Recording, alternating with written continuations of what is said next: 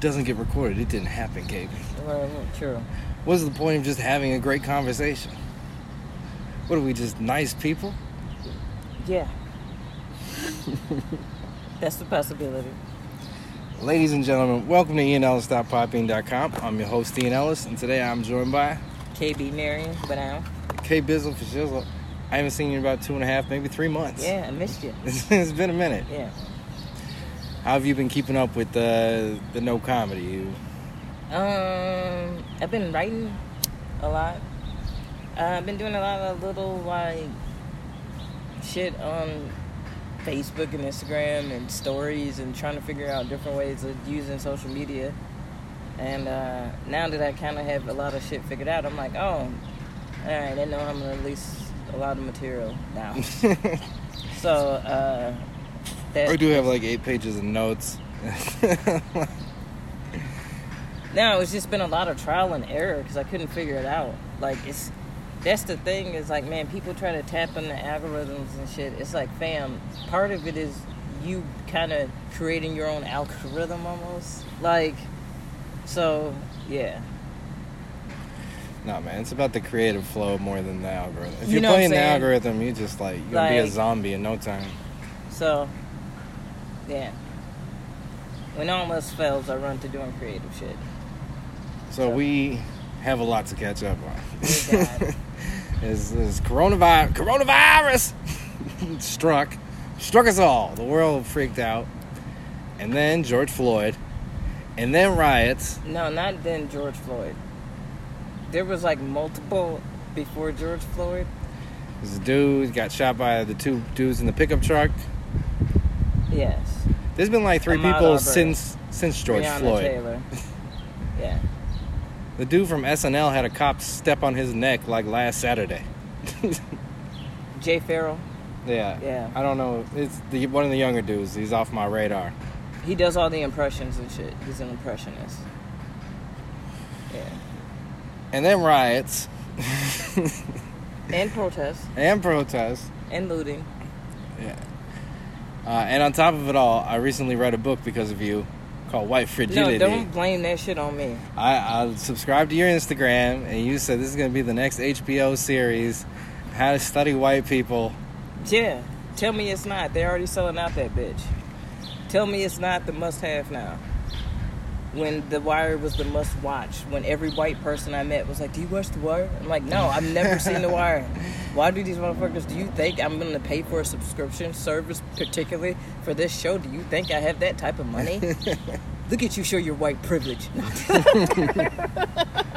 you loan a password. Go check it out. no, I'm just Wire is so old, I remember renting it from Blockbuster. That's, that's how long it's been. I worked at Blockbuster when we were renting The Wire, so yeah. So, let's talk about this book. We'll start here because that'll probably inform the rest of the conversation All right, so let's talk. About, yeah, okay, go ahead. here's my pitch to people to to make it a little bit easier and more enjoyable to read. As I was reading it, it's about a white lady, and her job is to go to different corporations and talk to them about um, cultural awareness hmm uh, and systemic racism. she basically found out what she did was bullshit. Well, so what she does is she goes and tells people about racism, and everywhere she goes, it goes poorly. Yeah. They hate this chick, and she gets the same arguments again and again and again and again. And uh, those people arguing with her are her customers, and her job is to smile and eat shit and politely redirect them to try and get them to the point that she's trying to get to, or at least to not offend them to the point that you know she gets in trouble or whatever. That's that's a lot of customer service eating shit. Yeah. And this book is her venting and letting all of that out to the point that at one point she's like, "And uh, reader, I know you're triggered right now, so just go ahead and take a breath. I get it. Breathe. I'm sure you're just like the eight million people I've met. Relax. We're gonna get through this."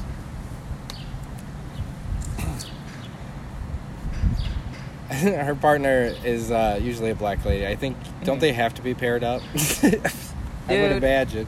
Dude, could you just imagine? Like, What's funny is my homie. I used to. My homie is the uh, diversity coordinator, whatever, for a district in the Chicagoland area. And what's funny is, it's like the job should really be like two people. And I was like, oh, they got a white and a- like she's biracial, she's mixed. And so I was like, oh, they got a two for one. Because they were like, you know both sides, so we could just put you in the position. the Obama the position. well, I imagine the car rides home between them, bitching about white privilege, would make for an amazing podcast. Yeah. So, so I'm going to recommend instead of writing another book. Please don't write another book. So you got mad at this lady. What? Who turned you? What? I, I read this going. KB is saying this is it. This get, is get it. the message. No, I'm I'm laughing at the capitalistic aspect of it. That's what I'm laughing at. Well, it's uh, Because here's here's what's gonna happen. Because I've already seen it happen. What's gonna happen is that you're gonna get a whole bunch of professional white liberals who go out and read this book, because that's who's reading it. And it's wine clubs. Yeah. Karens. Yeah, you know what I'm saying? And they're gonna have a diversity summit somewhere for like a day or two. Look like a Tupperware party. And then they're gonna implement some bullshit for a little bit and then it's gonna fade. That's what they do with it. It's, it's, it's a trend. It's a well, you've been talking about this about like we're, we're skipping ahead here to the riots, but it's like I don't know how how we could ever do this this whole conversation in order. You The can't- riots. let- Let's start here. I Yeah. think that they are largely to do with COVID and people just being frustrated and ready to That's tear some shit up. That's sixty percent of it. That's 60% And now of it. people have the time to see this stuff, Yeah. and it's like like fuck shit will happen, and you'll be like, I wish I could do something. I gotta go to work. Like Yeah. we're all just barely getting by. But when there's no work tomorrow, Mhm. fuck it. Let's let's go do There's something else. There's been motherfuckers. There's this one chick. She did a, um, like she came out with COVID kits during the protest. She was just handing them out to people, and um, they was like, "How many days have you been out here?" She's like, four. And they were like, "You've been out here four days handing these out?" She's like, "Yeah, well, COVID is still going on, and like, uh, you know, but people out here, you know what I'm saying?" And they was like, "What do you do?" And she was like, "Well." n between waitressing and making my own clothes, like this is what I do. Like I'm a, basically like a gig artist, basically. And so she was like, since my gig is kind of I ain't got shit to do. yeah, Fuck it. yeah, Um, well, so this is something that we wanted to happen. Uh, you know, you and I personally have both been like, overthrow them. Let's make some plans. Like, I'll flip. yeah. We wanted that four years ago, but I'll take it. We'll take it. So you're seeing the real shit happen, but you're also seeing the fuck shit. There's a lot of fuck shit. There's And a then- lot of fuck shit. That's what I'm saying. Is like on the flip side is capitalists know how to turn everything into a way to make money and siphon and take it away. Get back to work. You know what I'm saying? You gonna get back well, they co-opt it into some a narrative they, or- can yeah, sell. Yeah, you know what I'm saying? Like businesses, businesses throwing up BLM, BLM shit, and then like, hey, hey, we cool. Like it's like, don't tear up our shit, please. Like it's like, all right, well, there's a lot with people tearing up shit that has nothing to do with that whole thing. You know what I'm saying? You got motherfuckers picking back off of the whole movement. Everybody what? trying to get some right now. Like, Out in Atlanta, uh, Wendy's got to get one of those Burger King black hamburgers. Hey, bro. that was it, it. was white people who torched that Wendy's. I, in Atlanta, I don't know, but I'm saying in Atlanta, the white people wouldn't burn that motherfucker down. What? What? The, Why are you saying Atlanta like that? Because it's a black. No, it's not. Atlanta is not. No, it's not. Dude, go look up the statistics. Their black mayor won by a sliver. They had to do a recount. Atlanta is very much, much turning very, very white. I don't know if you know this, but yes, I thought Atlanta and Mississippi were like the black cities. They were.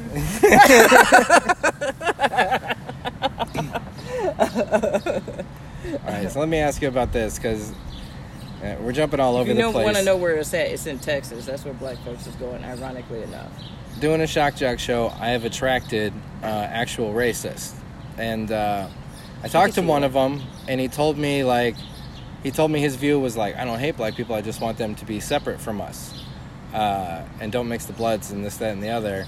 But I don't hate black people, I just want to be separate. And I had heard that same thing like 15 years ago, and it was like this aha moment where I was like, oh, that's the that's their like underground narrative. That's like the story they tell them to like make them comfortable with racism. Yeah. That's how they've the Southern strategy like rebranded it and shit. And so now I'm paying attention because uh, it's powerful enough that I've heard it from two different people, 15 years apart, completely different. That's A lot of people are getting this They- message. They still got that Confederacy blood in them. But you never Yeah. hear this message discussed on the news. It's like they When- keep it when- hushed. When when does the news ever discuss anything that's relevant Anything of substance. of substance that's rele- relevant? So they they hit me to this guy, the kangaroo. Okay. Did you watch his video? Mm-mm. Okay. Well, I will show you one at some point. We can't do it in the middle of the podcast. Um, he's a funny guy, and he's like uh, like a million other YouTubers, where it's like a cartoon character pops up and gives like the hot take opinion. Mhm. But he's a race realist, and so it'll be like going along, funny, funny, funny, and then he'll throw in like, and you know because you know blacks self segregate, and I was like, what? What? So tell me, do black people self segregate? Yes. What? Now my now my mind is blown. No, it's not. That's that's fucking common sense. Like that's common sense. Everybody self segregates. That's the reason why there's a Chinatown. The reason why people self segregate is to survive. It's it's about purely it's about survival. Because if you get caught too much where you are the only black and you just the fly in the buttermilk, bro, some shit will go down. I have seen it and experienced it firsthand in Illinois, land of Lincoln. Got called a nigger and fucking horror, nigger horror in Chicago by UIC by a neo-Nazi.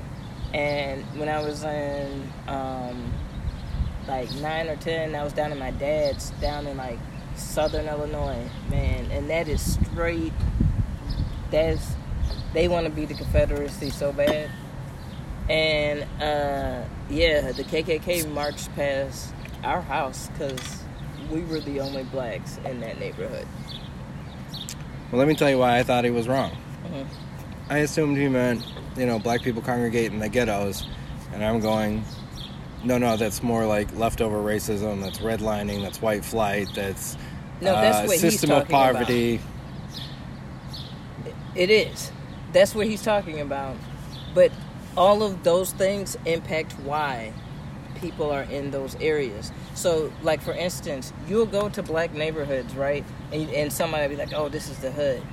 Yeah, okay. To y'all, it's the hood. they say that about every neighborhood, by the way. Bolingbrook.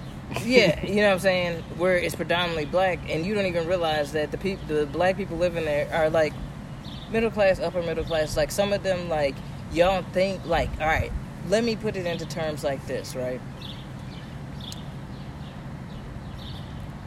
Everybody's seen Friday, right? Mm-hmm. Both of Craig's parents had like an honest job, right? Mm-hmm. had a nice house, did, you know, neighbors kept up their yard. They get busted with a drive by at night. All right. Now, what do you see about that whole neighborhood? Is that it, technically that's not a bad neighborhood. Those aren't bad people living in that neighborhood. It's just Not like everybody's a, a little mob boss Yeah. sitting there with a like a warlord yeah, with you a know AK what forty I'm saying? So the perception that's the reason why hipsters be feeling comfortable moving there.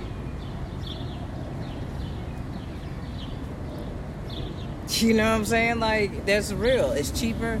It's there's families there. There's uh, a sense of like understanding, camaraderie. You try to build a sense of community, and the fuck shit is gonna happen. But you know, the fuck shit happens. Better know? the devil you know, better the. Yeah. No, we we know both devils. It's just we'll you prefer one- black devil? Yeah. My devil's red, it's because it's uh, blood. Yeah. All right, let's go back to uh, to the book. Um, White fragility. It's a Mm. good term. Uh, I got my buddy Jason. He has Audible, so anytime I uh, start listening to a book, Yeah. I text him to see if he wants to keep up with the conversation, and he was like, "Ian, do you get uncomfortable uh, having conversations about race?" And I said, uh, "I do feel that defensiveness. You know, the woman in the book wants you to just like listen to everything without reacting, like just Yeah. just listen. Don't get defensive about it." Right. But I feel that urge. Yeah. You know, well, what's funny about it is, is is it that book made me think about conversations I've had with my white friends where I could tell where they this is really their thought, but they hide behind. Oh well, you know, to play devil's advocate, and it's like, and it's like, are you playing devil's advocate because you're getting mighty defensive about this situation? You know what I'm saying? And it's like, just I would rather you say how you fucking feel. Like I, that is one of my jokes. Like I would rather covert racism. I want to know how stupid you are because there's nothing like look at motherfuckers how mad they are that they gotta cancel this person, this artist, that artist, da da da. Because you didn't know that they was. If people would just be like out there with their who the fuck they are, own up to it, you'll find them off. You know what I'm saying? The world is not made for realness, KB. Our industry is made of phonies.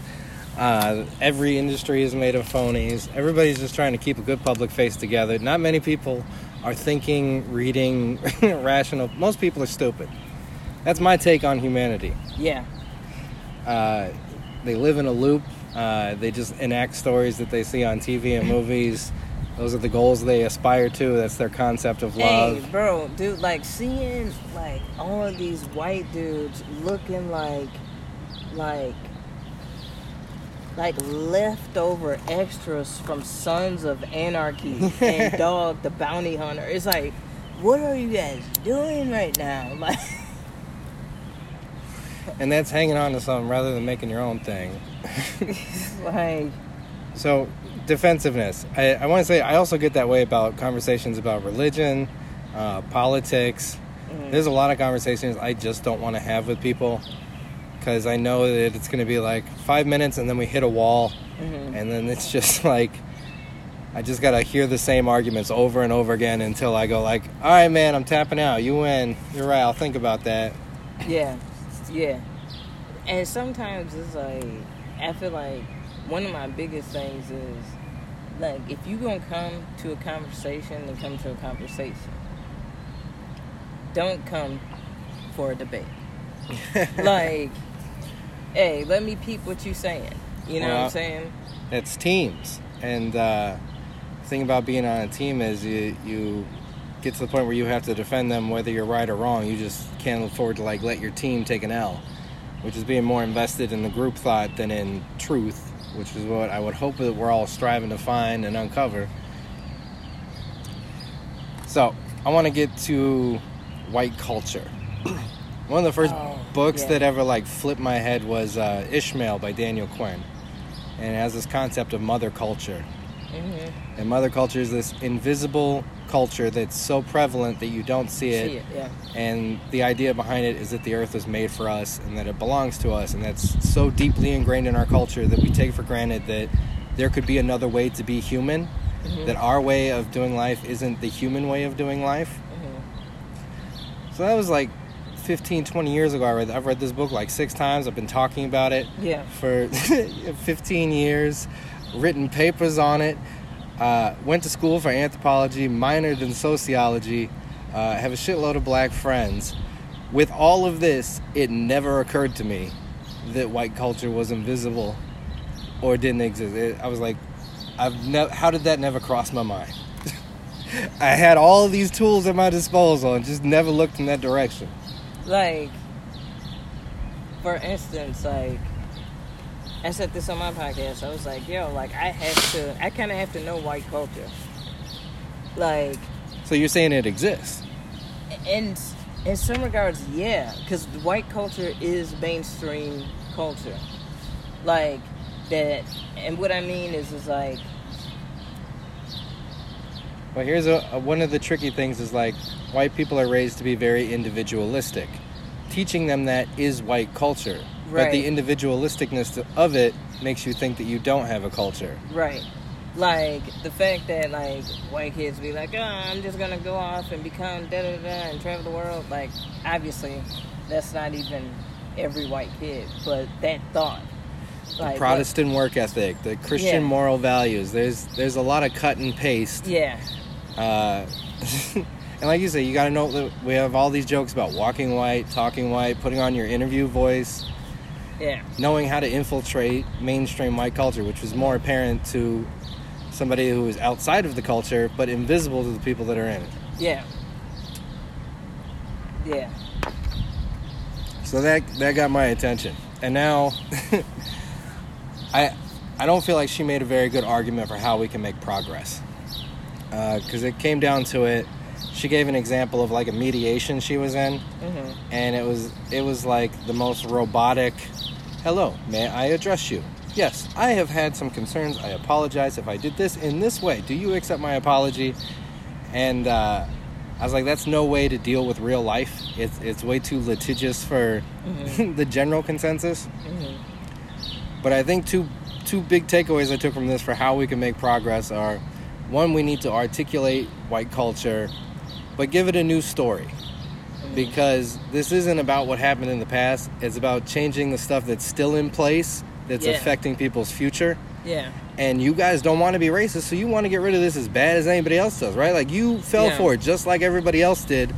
This is who we're going to be moving forward to get rid of it Yeah. because we mean what we say. Yeah. But she never articulates any plan like that. Her plan, she literally said, I have to come to terms with my whiteness and just try to get as far away from my whiteness as I can. And I know that I'll never be far enough away from my whiteness. Yeah. All right, white lady, enough. Karen. Because, like, all she would have to do is turn to a black person and ask, what would be the next step? What do you think would be the next step? And you, like, that's my whole thing is like, you had uh, uh, Eric Michael Dyson uh, to do the forward, and then there is no culminating callback to the forward. And I was just like, dude, like, fam. I spent a lot of time going like, just wait. She's just laying stuff down. It's all going to come around at the end. It's all going to. She's just like, going to tie a big bow on all this. Like, what is the the next step, right? Like, that is, and I think that that's the reason why I said, you know, like for this uh, and with like a diversity, da da da, and whatever. But it won't necessarily like we have to keep putting the pressure on for like a long time. And I think that low key, the real talk, you have to burn some more shit because Well, it's it's going to continue. There's also going to have to be a. Uh, I don't know what the right word is. Reckoning is what comes to mind, but it's not reckoning where it's like the people burning shit down can't be unreasonable uh, past a certain point. Like you, all right, while out right now, but it, once we start working on this, it's like if you got it right, burn everything down. But Yeah. just if it's every single time someone gets shot, uh, like the dude in Atlanta, the cop was well within his right to shoot that dude. Uh, shouldn't have happened. It sucks, but that dude did everything wrong. he wrestled two cops. He took the dude's taser, shot at the cop. the other one didn't have a taser. he was running after him, and the dude turned around and shot behind him at the cop, and that's when the cop pulled out his gun and shot back. All right, so while that was happening, on the other side of Atlanta, a white dude was shooting at the cop, and he made it to the police station. So this is what I'm told uh, as to uh, they always go like, well, black people just stop resisting. If you just stop resisting, nothing will go wrong. Uh, well, first it's just don't do crimes, and Yeah. you'll be fine. And then it's just don't resist, Yeah. and you'll be fine. And then the comeback to to that is like, uh, you know, they don't shoot these school shooters. How come you can arrest these school shooters, but you can't arrest a black person? And then the rebuttal to that is because the school shooters comply. Because when the cops shut up, show up, they lay down on the floor. That's why the school shooters survive, but black people don't. Those are the arguments I've been given. That that's not even logical. They know damn well that's not logical. That's not that's not even logical. If a, a if a buddy with a gun is shooting at me, then yes, I'm popping back. This motherfucker was shooting at the cops with bullets, not a taser. And his ass made it not a scratch, not a bloody nose, not a black eye, not a nothing. they popped his shoulder back in place, gave him a neck massage on the way him up home. Wendy's afterwards. That's really why they burned that bitch down. No man. Well, the other Atlanta, they also burned down a Wendy's. The dude was uh, drinking and driving, and he was so drunk he fell asleep in the drive-through. Yep, I had a uh, former colleague who did the same thing. That is fucked up. He didn't get shot. All right, so a lot of people say uh, there is no white culture. There's just American culture, and if you're gonna go white culture, then you gotta say, well, it's Italian culture and it's Good. Polish yes. culture. Yes, do that. But I don't identify with any of those. I just identify as white. So white culture must be real because that's what I am. I'm just I don't identify with Englishness or uh, European anythingness. Go back to your motherland. Fuck that. We here.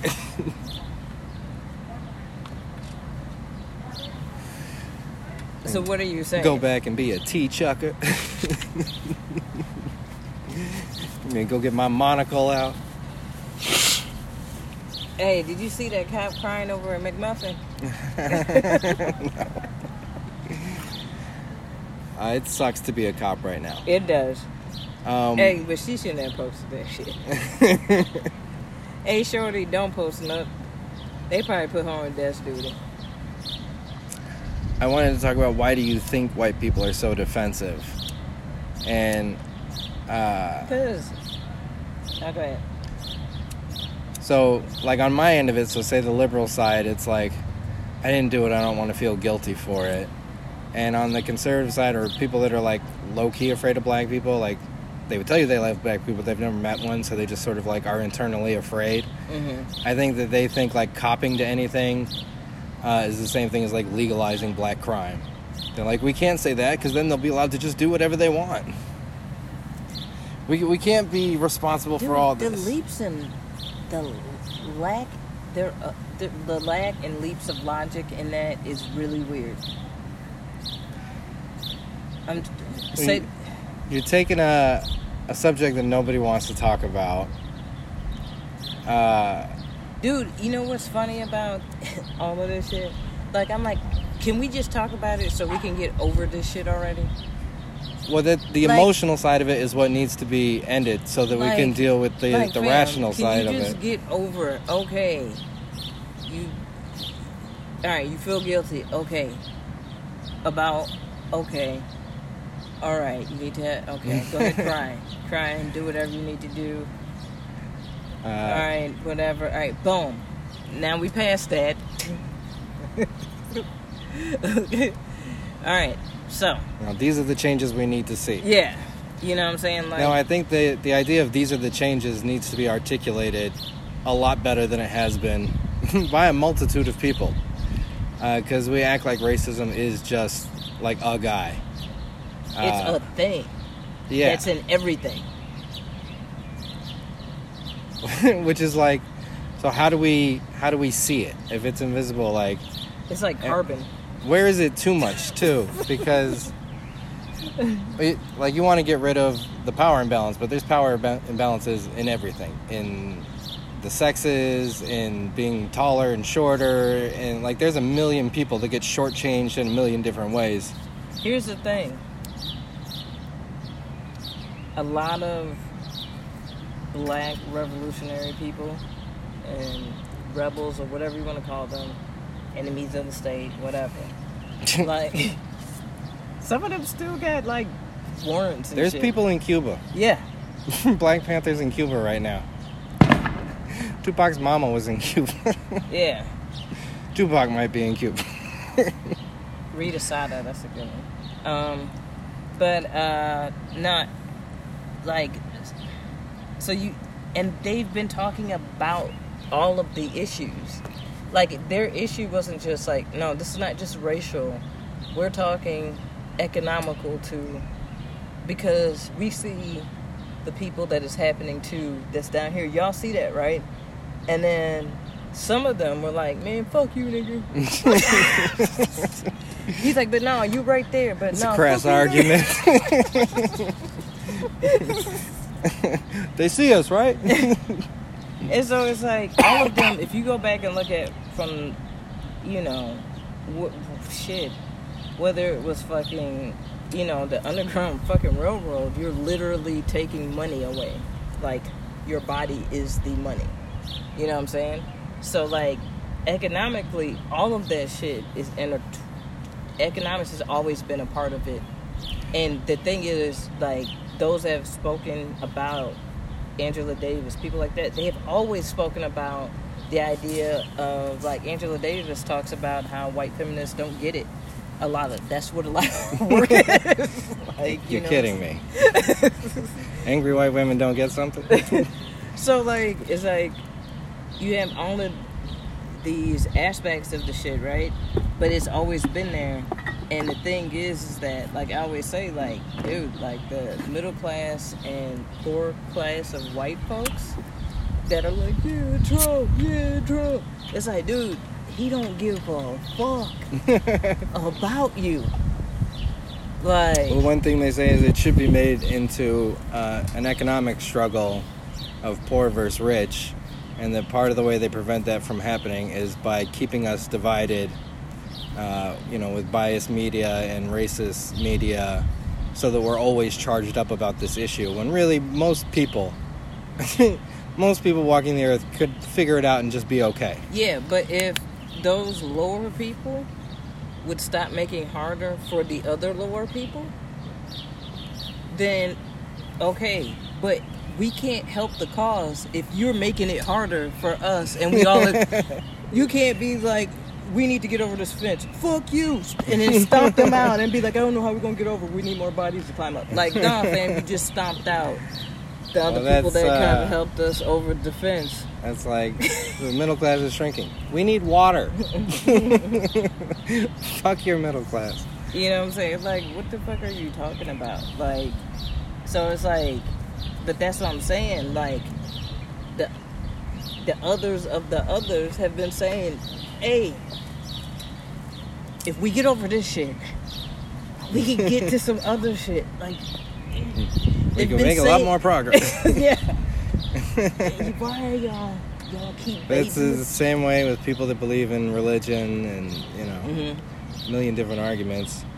One of the reasons uh, she points out that white people are super defensive is that they feel like they're good and moral people according to Mhm. society. And to acknowledge that society is racist is to acknowledge that they are racist Mhm. and that they're not good and moral people. Mhm. and they don't want to be uncomfortable. They don't want to oppose the society that they obey. They don't want to not fit in. Mhm. Uh, yeah, silence by conformity or fear. Like there's a fear And of what could that happen. only existed in Asian countries. You think it's just the Chinese? Any idea what propaganda is? Take a class on advertising. You've been hoodwinked. Yeah, It's all a lie. You're all being played. like fiddles. Um, a privilege I'd like to see stomped out is customer privilege. Uh, customers like to talk to me any kind of way, and I got to sit there and just eat their shit, or I'll lose my job. Yeah, customers really be doing the most. we're they gonna really do. we're gonna lose that level of entitlement. Uh, I've been walking around feeling like, you know what, I am mad. Maybe I do have a reason to riot. Maybe I'm one I'll complaint up- away I'll from fuck, fuck up this. all this hot lunch. Fuck y'all. I'll burn this fucking plucky duck to the ground. Test me today. But nah, people are, and that's the other thing too. People getting fed up with like bullshit ass wages. Like, fam, people are broke. Like when motherfuckers are talking about like, oh well, you know, we don't want them to be like welfare with the stimulus. I'm like, that little twelve hundred dollars, fam. Do you know how expensive it is out here to live, fam? Yeah, twelve hundred dollars isn't It shit. ain't shit. and that was one check. When it wasn't like we got one every no, month. right. When people heard that twelve hundred dollars, it was immediately spent. it was gone. It was like I need new tires. I bought a couple movies. Everybody got like one little treat for themselves, and then the rest was like bills, man. Bills, bills, bills. which in COVID is still going on. hmm And previous to the riots, I was scared to death, and now I'm like, so is this like zombie worst case scenario? Like people are just gathering in mass everywhere. Like, we're just fucked. It's it's just we're just fucked. Is that what you're telling me? I was one of the people who Give like- up. who was like, man, this ain't shit. And then I was like, oh, this is some shit. And um, They've stopped talking about death tolls. Man, I do. I look that shit up every day. I look that shit up every day because I have a client in Florida, uh, and man, like she was like, "Yeah, our, our county's pretty bad right now." I was like, "Yeah, I got the news update." I was scared to death when there was three cases in my like, at, you know, whatever this tri-state area, Mhm. whatever they'll give you the update for my my county. Her county is like at forty six percent. That's testing have tested positive. We're talking about reopening stuff next week. Mm. And you gotta reopen and stuff at this point, or else shit is just gonna keep getting worse. More riots, Now, more wanna- tension. No, I, no, I want to see white people really riot. Like the motherfuckers that pulled up. they to might the, do it for D'Elia. Our friend Balky is not a pedophile. God's words were consenting. Burn you down. Hey, dude. You know what's hilarious was that like, see, this is two different. They were even segregated on the internet. Like my black timeline, all of my you black. heard about that shit before me. uh, Black Twitter. yeah. Cause I saw somebody post, "Who the fuck is Chris D'Elia?" I called my boy and I was telling him about it, and he referred to him as, "Oh, the Eminem dude." and then I saw on YouTube today, uh, Hip Hop DX reported it as the guy from the Eminem video. That's how black people know him. Not anymore. bye bye, Chris. He was listening to Bye my forever. bro, and he was like, "Who?" And I was like, "Yo, you know the dude that does the Eminem impressions?" He's like, "Oh yeah." Stan. Damn, they got Stan. He said, "Hey man, everybody like, oh, I knew he was a weirdo, man. Shut y'all bitch asses up. Y'all didn't know. Y'all was just hating." I knew he fucked a lot, but it's so irrational to go after dramatically younger women because a lot of them, are they were 19. He was still 30. Looking for 19 year olds when you're 30 Yeah, is that's weird. predatory, creepy behavior. See, see, in black folks, we just dealing with our own creep on the other side while this was happening. Well, R. Kelly, they've made the same No, argument there's, with. a, there's a new creep. Oh, Uh, all right. Do you remember the show Sister Sister? hmm Go Home Roger. the little brother? That little buddy. Yeah. All right. He's 39. His fiance is 19. Oh, shit. They got engaged when she was 18. They started dating when she was 14. Well, that's commitment. He's been with her for a while. Jesus. That's the definition of grooming. And what do you And do at that point? Because she'll be like, I'm in love. And you're like, yeah, but that's Stockholm Syndrome. Yeah, and he, uh, uh, if you guys know who the group B2K is, this is on the black side of the internet. He also molested members of that boy band. Oh, Jesus Christ. Yeah. Touching kids. Yeah, with their manager who groomed him. You look at famous people and you're like, the baddest women in the world, like, line up to fuck these guys. I've seen Chris D'Elia, D'Elia at the comedy store just hanging out. Mhm. Bad bitches dripping off his Mhm. arms. Early 20s. Yeah. what the fuck is wrong with that? You Yeah. gotta go team? You Yeah. gotta? Yeah. And that just barely legal. Like that's that's like Last chance to ruin their mind? like that's that like well if it's the age of consent was somewhere else like lower that's what it would be you get what i'm saying like Well, and he's not like uh, go home, Roger, where it's like Roger's like in love with this girl. Say what you want. he only has her. Whereas Epstein had hundreds of women, Yeah. and D'Elia had dozens, Yeah. maybe hundreds of women, yeah and would have That's continued doing it. Yeah. not like he, if he quits, if he's like goes to rehab for sex addiction. hey if your response is man why would they wait to say why would your response is the reason why a lot of women wait to say things because motherfuckers act like there's no way because like then once again then you have to admit to yourself like was there a moment where i went way too far and you might have had a moment where you went way too far I've had a few. you know what i'm saying and you gotta own up to that shit and you gotta change and make the steps and really and if they don't ever forgive you for that shit then that's their right too. You know what i'm saying? But you have to be accountable at least to yourself. to yourself. Um, one of the things in this book uh, she touched on was white woman's tears, Mhm. and and she deadly. used the phrase uh, it, it terrorism. She used the phrase the terrorism of a white woman's tears trigger you know Emmett Till emotions in all black people. Like do not cry around black people when they're grieving.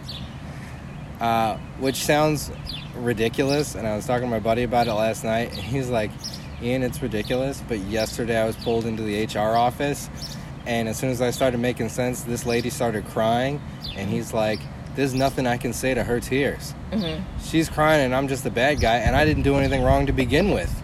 And just explaining that I wasn't wrong caused her to cry, and now I'm a double villain. hmm But I, you know, women just cry, and sometimes they do it manipulatively, and that's across the board. I date women, you date women. Mhm. We've all dealt with these crocodile tears. No. It happens. this is what i said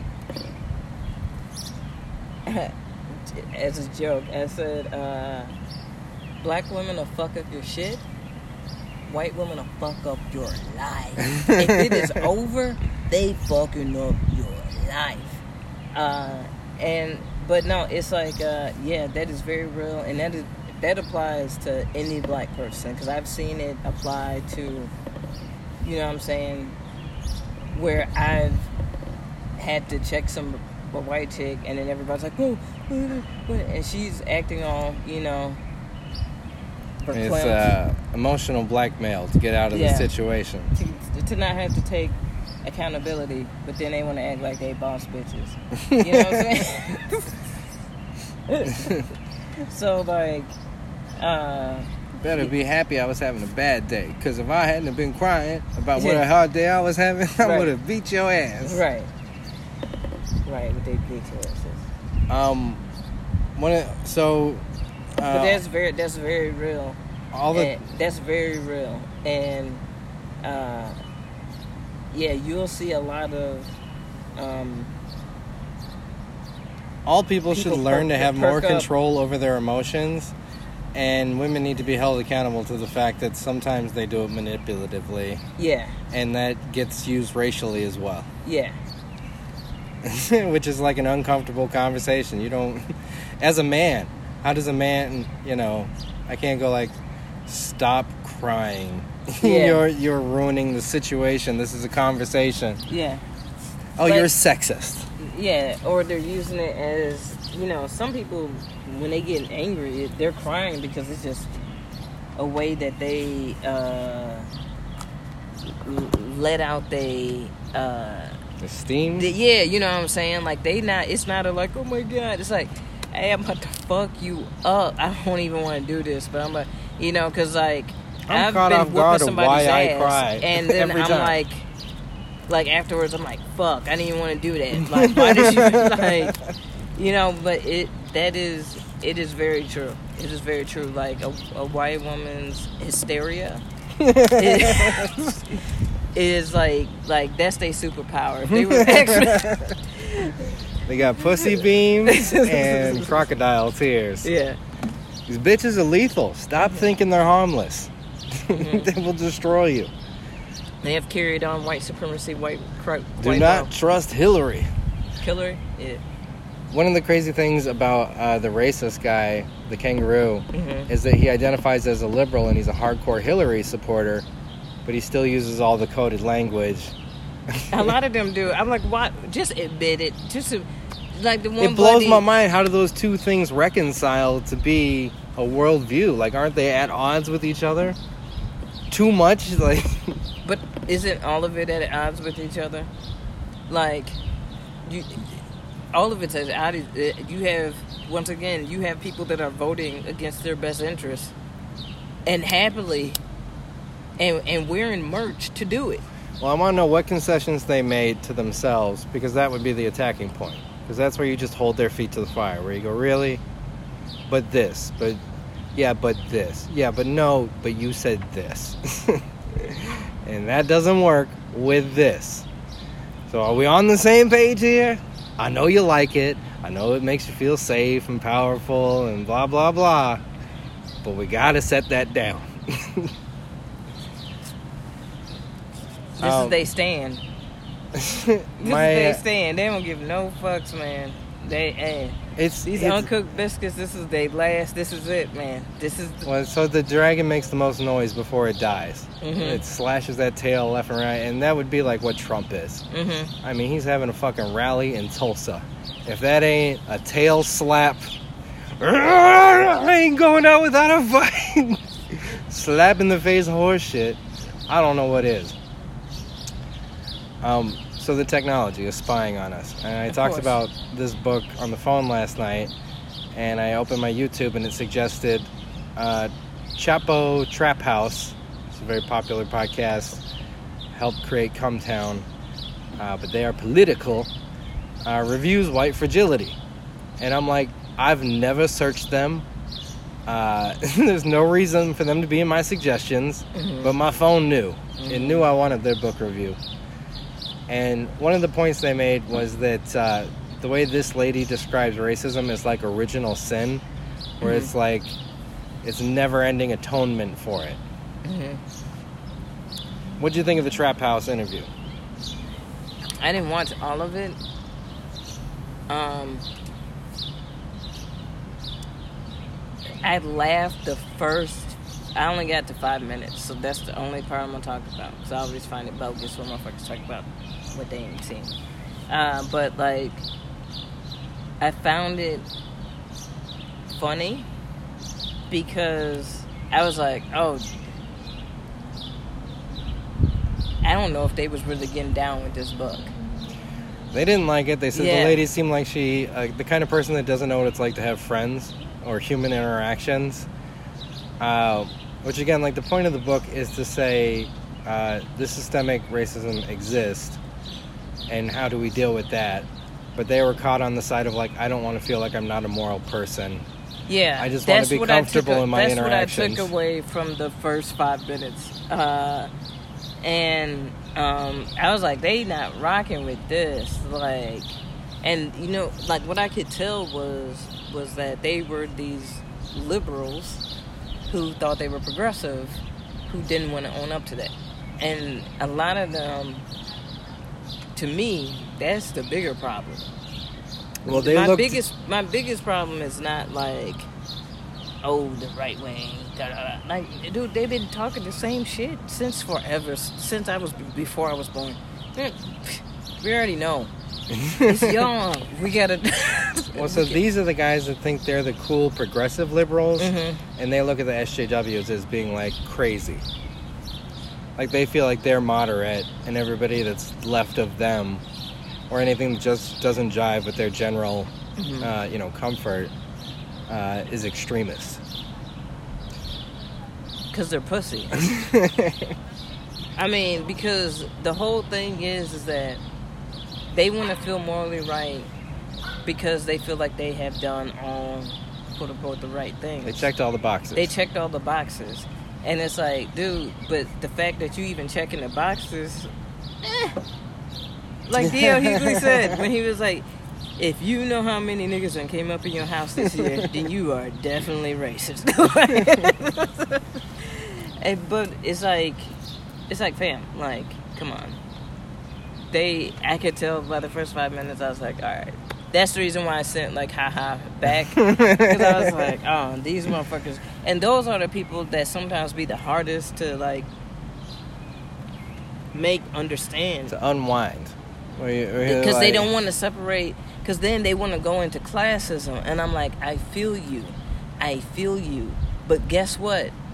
We getting our asses kicked as a quote unquote minority of the united states and we can't really help the cause of classism if we get you our know what?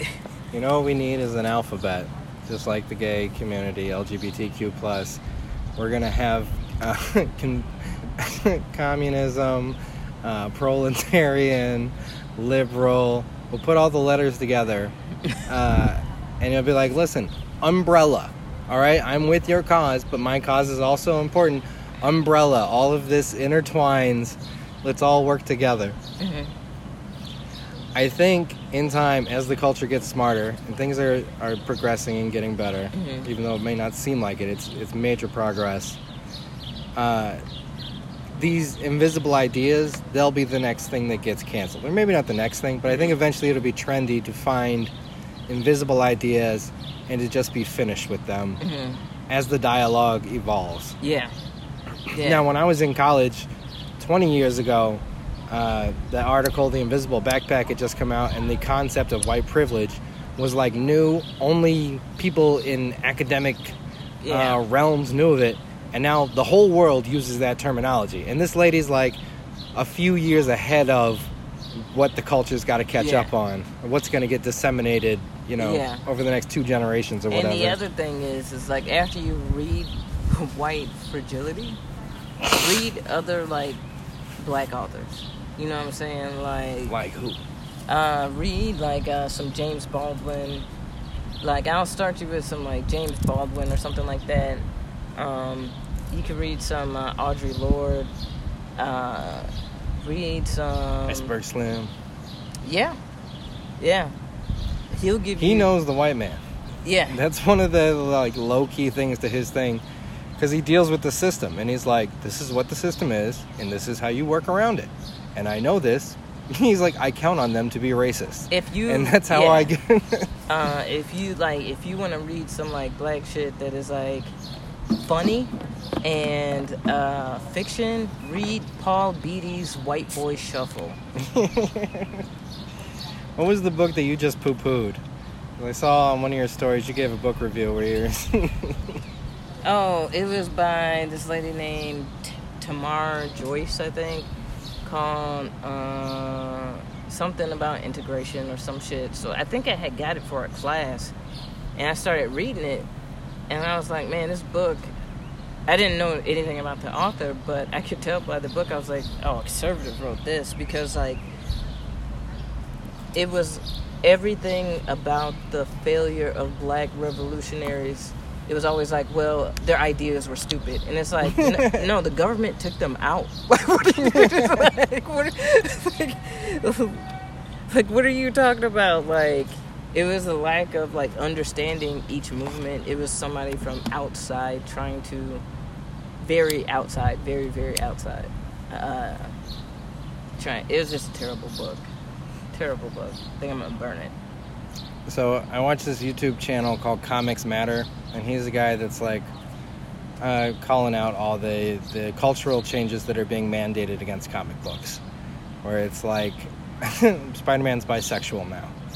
Okay. And so he'll say like, why not just have a new bisexual character and tell a bisexual story that is, you know, indicative of their life? Why why take this old character and now just suddenly he checks a box? But a lot of these characters, like the other thing is, some of these characters, like they do. If like some of these comic book heads be killing me because I'm like, dude, like the stories change based on the authors, based on like time, based on like who's doing the shit. I don't know that much about comic books, so I ain't gonna try to make myself look stupid. But it's kind of like, dude, who gives a fuck? Like, People that read comic books want Batman to be Batman. they don't want Batman to suddenly be gay. suddenly be gay? Now he's an Asian gay person, and Alfred is black. That makes sense. It does it? hmm It is culturally updated. Dude, Batman kept a twink around. Stop playing. Stop We stop playing. going in comics code on him. Like they, he's always been a pedo. He's Chris D'Elia in a bat suit with a cave. Yeah, I am the one that stalks the night. I am Batman. Stink, Chris. I hope your whole team gets fucked up. I don't know, but dude, maybe they're trying to get him back for that last special. Right? Worst special of 2020. Brendan Schaub cried. Wait, what? Brendan Schaub cried talking about the allegations. He just felt so betrayed, and Hey, hey, that motherfucker got thick. he, his clothing line is called Thick. It's no bullshit. He Really? sells thick boy clothes. No, okay, bro. Okay. Um, bro. so this comic guy, he was talking about a comic. There's a new one about how Aquaboy is gay, and uh, he's black, and he, has an Asian gay boyfriend. What's live- with the gay Asians? I don't know. They think Asians are super gay for some reason. That's like the prejudice of uh, liberalism, where it goes to it gets too woke. yeah, When we're woke gonna goes too far. we're gonna go gay. We're gonna, we're just gonna do it all at. Yo, Yeah, relax, yeah. relax. I do agree that there does need come up with some original, like actual characters that are in that. That that's the You part of their gay superhero. That'd be fucking dope. Yeah. like, you know what I'm saying? You don't, that's just lazy. That's just lazy PR people. It doesn't like, bug you We, on some level. The idea of you look at a comic and Superman. can we make Thor trans next time? Can we? they made him a woman, uh, but from what I hear, that was actually like a really good story. A lot of times, their complaint is like, "I would be fine with the changes if they were good storytellers, but the SJWs are also awful at writing. Like they, they always write everybody as if they're perfectly powerful and they can't have any flaws because they're so social justice warrior. You know, gay character can't be flawed, black character can't be flawed, so they never have to overcome anything. And they're like, overcoming adversity is big, a big part of the human experience and storytelling. You just got to put it in there, or you just Yeah. can't do this job. Yeah. So he's talking about gay Aqua Boy, and uh, the only white characters in the book are bullies uh, and homophobes that try to beat up the character. they drive a pickup truck. Uh, classic homophobes, uh, and uh, there's a lot of shit talking white people in it, and he refers to that as racism. Now, I previously would have fallen for this, but listening to you in this book, racism uh, has to do with the system and power. And if there's no power in play, it's not racism. It, you can call it bigotry, I guess. Can you explain that a little bit better? I kind of abstractly have the the idea in my head enough that when he said that today, I went, "That's technically wrong. It is not racism uh, to be bashing the white people because there's no position of power to affect white people." Yeah, because like, yeah. So like, racism is a part of every system, right? Like, I don't give a fuck what nobody say. You could be like, oh, she tripping. It could be, yo. Tell me a system that there is no racism, and I'll be shocked. And not just in the United States, across the globe. There, you know, so um, but it's just systemic. You know what I'm saying? Somebody who is oppressive. Now you can do some shit that's bogus, and you, it can be discriminatory, and it's part of a racist system. But that person is a bigot. You get what I'm saying? So the ones that are name calling or like actively, intentionally being racist, those are bigots. And then Yeah. people that genuinely think of themselves as good moral people, but they're participating in a system that distributes power uh, not equally or not inequ- inequitably. Yeah. with no equity, equit- equitably. That's the word, equitably. They're participants in a racist system Yeah. or power structure. Uh, and so you can't be racist toward white people, Right. but you can be bigoted. Yes. yeah. And it feels like that idea should be made a, a lot clearer because uh, that's a lot of the conversation is like, oh, it's reverse racism. hmm And you're like, like I would see uh, on Twitter the other day, I saw like a pink haired girl crying, and she was saying anyone that has a Confederate flag is racist 100%, and she's sobbing. Mhm. Normally, I would look at her as an insane fucking idiot, Mhm. and she is. but I understand now that she is actually technically right. She's just uh, going about it in a completely insane and deranged That way. shit is so fucking corny. Like, I think, like, what's. I, I think the Confederate flag is so corny. Like, the, you know where it came from. Why are you holding on to that? How, how come there's not people holding on to British flags? like, We were a colony first. What's funny It's our heritage. is that they get those are the same people that get mad when they see like a Mexican or a Puerto Rican have their flag up. Like you're an American now. I'm so insensitive. Oh, it's oh. weird, man. It's weird. It's like you don't see the hypocrisy in that. Okay. Suffer. You don't own no mirrors, huh? All right, you want to pack up a bowl Yeah. And uh, let's shift gears and, and talk about the riots. Yeah, all right. Um, there was a lot of unfocused anger, which is good and important because that gets the point across that something needs to change. But then at a certain point, it becomes like, so what are the demands?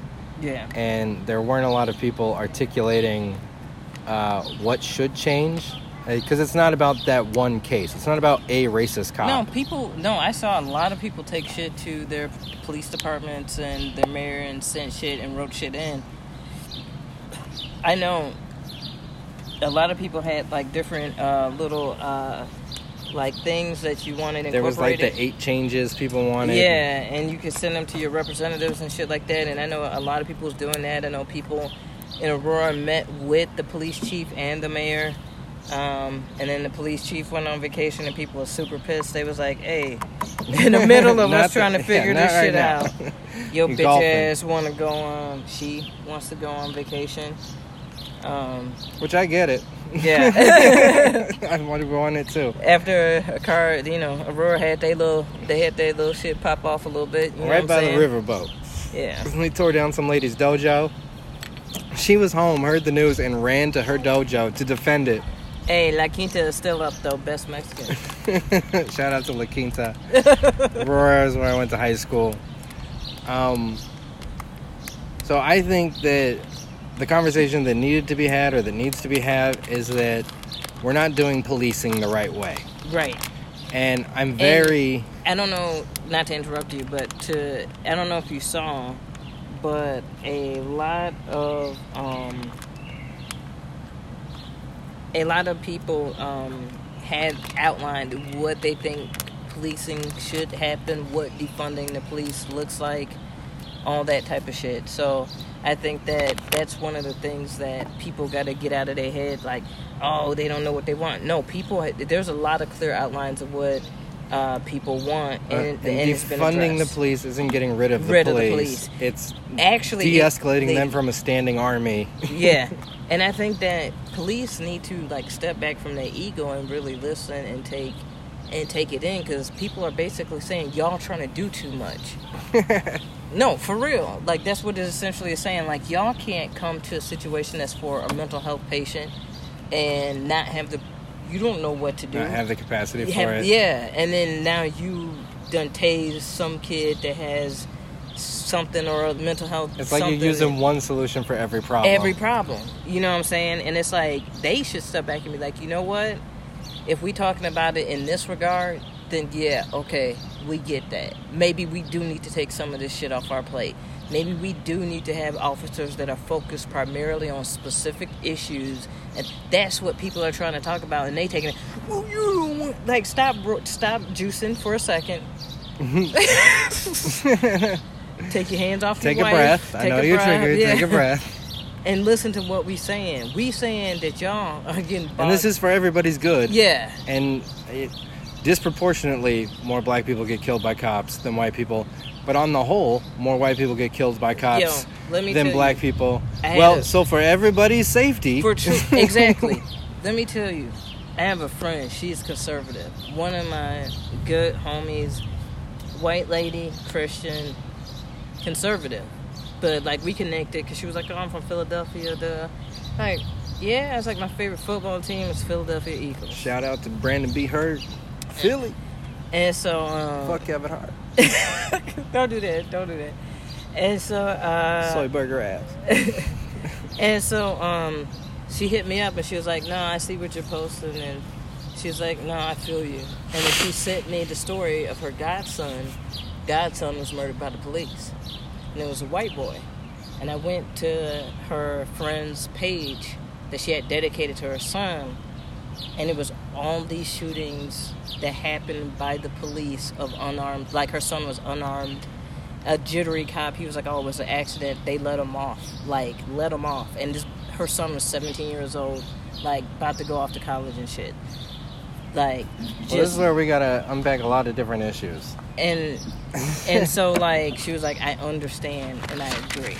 And so like the whole page was of these shootings since that happened, and it's just like, damn, like, all right, you got Black Lives Matter, but all y'all talking about like, well, white people get shot by the cops. Why aren't y'all out there? Because they're protesting for something that will benefit You, yeah, in larger numbers, yeah, you still get the best uh, bang for your buck. Yeah. You still win out of this. yeah. Like it's like no, we know it's happening to you because if it's happening to us, it's gonna happen to you. because the problem, while racism is at play, the problem isn't necessarily racism. It's policing is not being done the right way Mm-hmm. across the board. Mm-hmm. We need to restructure the way we do policing Mm-hmm. because it's too violent. Yeah. And it- one last thing about the white people being shot more, it's like, all right, well then how come the news never covers that? Now I don't watch the news that much, so maybe I'm a bad person. Do you watch the news more than me? I don't remember it since I tuned out. No, but I do remember there was a time where, you know, Black Lives Matter was marching for the white people that were shot, and um, no news station reported about it. They didn't cover it. They 'Cause it Because it doesn't fit their narrative. It doesn't, yeah, Their They was- divisive yeah. narrative. they was out there for this one white boy. You're liberal, thought- but you got a narrative. who thought they thought it would he had a gun in with his cell phone and it was a white dude and they went out there and marched for him peacefully I want to say Jon Stewart said a thing where he's like, the divide isn't liberal and conservative. He's like, there's a bigger difference between people who have kids and people who don't have kids than there is between liberal and conservative. We're all basically want the same thing of like opportunity, safety, uh, the ability to move forward and pro- we're all basically on the same page about all that. Yeah. So the real argument should be justice versus injustice, and we should all be against injustice for the common board, for the common Yeah. good across the board. But it's hard to report on that because that becomes an issue rather than a like long running narrative line. there's been protests uh, uh, across the nation the past week peaceful protests across the nation and worldwide. No riots no looting. I ain't hear no real conversation. You know what i'm saying? Now mind you i got a new tv i'm big balling you know what i'm saying got the new tv got the whole setup walk the bam everything It's My COVID, you got time too. it, yeah. Channel set to news station. So before I hit an app, it's news. I watch that for a little bit. And all this week online, I'm following where protests are happening, what's going on. They had a peaceful protest here. They had, I go watch the news. Doom, gloom, blood, and slut. Like it's like, dude, like y'all really are into trauma porn. Like y'all was on. well, into traumatizing the population, yeah. which is not good. You're uh, emotionally traumatizing the population. And I'm not saying you have to report soft stuff. hmm I'm saying you have to not hype up a false uh, narrative and dichotomy for the sake of pushing an agenda. So one of the changes that should come out of this uh, should be media coverage of police and police brutality across the board. Let's get a lot more informed about this issue across the board, and not just when it happens to a black kid. Yes. Um, I give you some of my hot take answers to solve police brutality. Uh, one is uh, they should be like the fire department. They come when you call them. You don't call them, they don't come. I don't like the idea of an occupying force. Like I get scared when I see a cop around, even if I haven't done nothing. Yeah. Now I don't know if that's reasonable. I don't know how much crime gets prevented by them being patrolling, but I think that would be nice. I proposed a two two tier system. Uh, regular cops who handle most situations, domestic violence, everything you need a cop for, theft. These guys are there to de-escalate the situation and arrest you. Mhm. If you do not comply, then we call the second tier, which is the murder cops Mhm. and they're allowed to use whatever force is necessary for the situation. But those first guys got little shields and no no automatic rifles. Mhm. I think if we're a general popu- if we're a peaceful population, it should be agreeable and amenable that that is the majority of the police force and we can make room for the extreme police force in an extreme situations. Mhm. Now the argument's going to be like a situation turns extreme real quick. Yeah. I don't know. I think like there's gonna have to be some kind of concession made because right now we're applying extreme force to every Everything. situation, and I'd rather have moderate force applied to every situation and extreme force used moderately. And part of signing up for a cop is you might have to eat it. A majority If of that shit comes up. are people in jail are for non-violent crimes. Which part of how policing changed was uh, it shifted to the drug war. And so rather than retroactively solving crimes, which takes time, you just go after reaching in a guy's pocket. And whoever racks up the most arrests gets promoted the fastest. So it promotes a culture of Mhm. uh, short term gain, and you're ignoring what I would deem real crime or like Mhm. you should solve things. You should Yeah. figure out what happened. Uh, more than I care if somebody has drugs in their pocket. Yeah. Yeah, and so I think there's a lot of shit that I'm just like, as far as I'm concerned, you gotta, like you said, you've been saying, like, you gotta change the whole system because a lot of times I've seen situations where cops have not taken something seriously and it's like, yo, dude, like, this shit is fucked up and y'all are just kind of whatever, lackadaisical. And then I've seen instances where the cops went way overboard, and it's like, yo, for that? and sentences for drugs, if you get busted just for drugs, Yeah. like you're not killing a guy, you're not, you're just high. Well, even if you're robbing, but if you're not killing someone, if you're just a drug addict, uh, forced 30 days of jail sobriety and therapy, Mhm. you're locked up in a cell. There's no way you're getting drugs. Mm-hmm. You're getting sober, and maybe more than 30 days, maybe three months, and then you get out. Mhm. There's no need to tack on years and years. Yeah. And you know, if you get popped for that three times, all right, well then we could talk about years. Yeah. But you know, how badly do you want to be a drug addict? Yeah. I, I, you know, people seem to want to get sober. Yeah. So it's kind of like. So yeah, it's, my wife and my baby.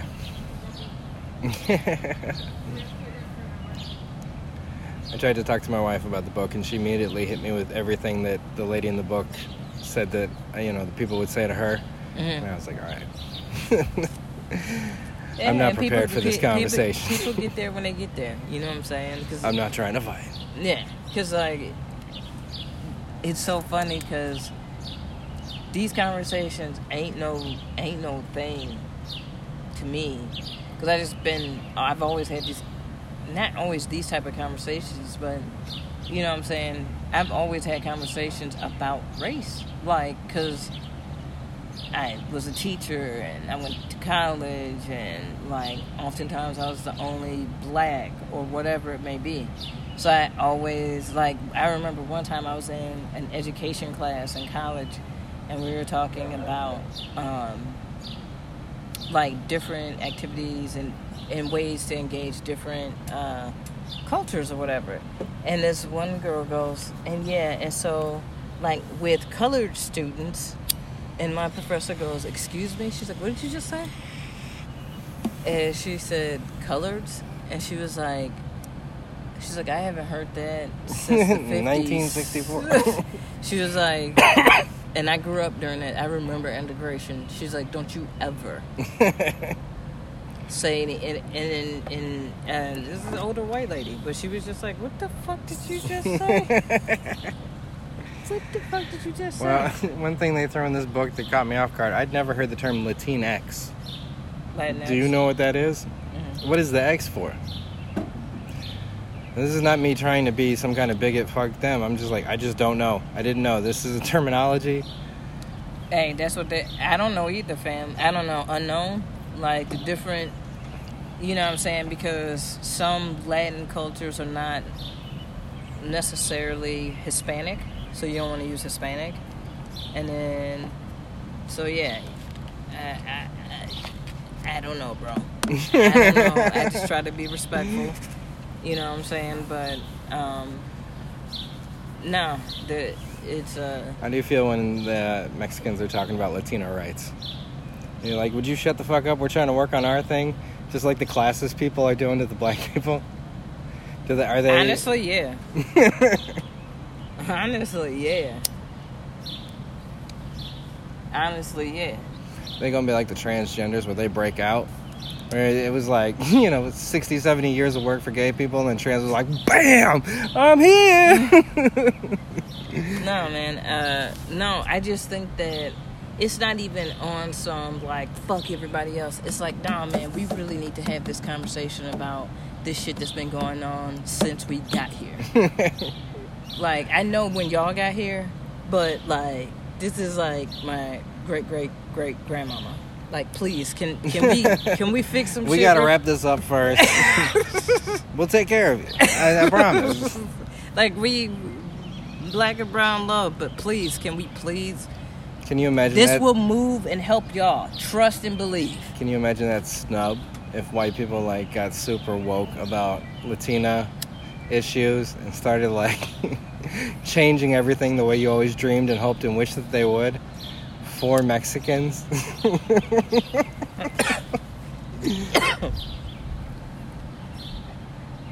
Well, um, that's what Florida is for, right? Florida and Texas and, and Arizona. Gators. All them Latinos out there, Latinx, whatever. A lot of them be. It's starting to turn turn now. Um, and the new uh, generation of Cubans that's there in Florida, they're not as conservative. For a while, uh, a lot of Cubans there consider themselves white. And then when people started to really get quote unquote woke and started to look at uh, Fidel Castro and his regime, looking at it like it, it was fucked up. But you know what? So it wasn't all bad because the regime that was in was keeping us down. And I mean, granted, Fidel kept us all down. but some of that was through embargo and all that shit.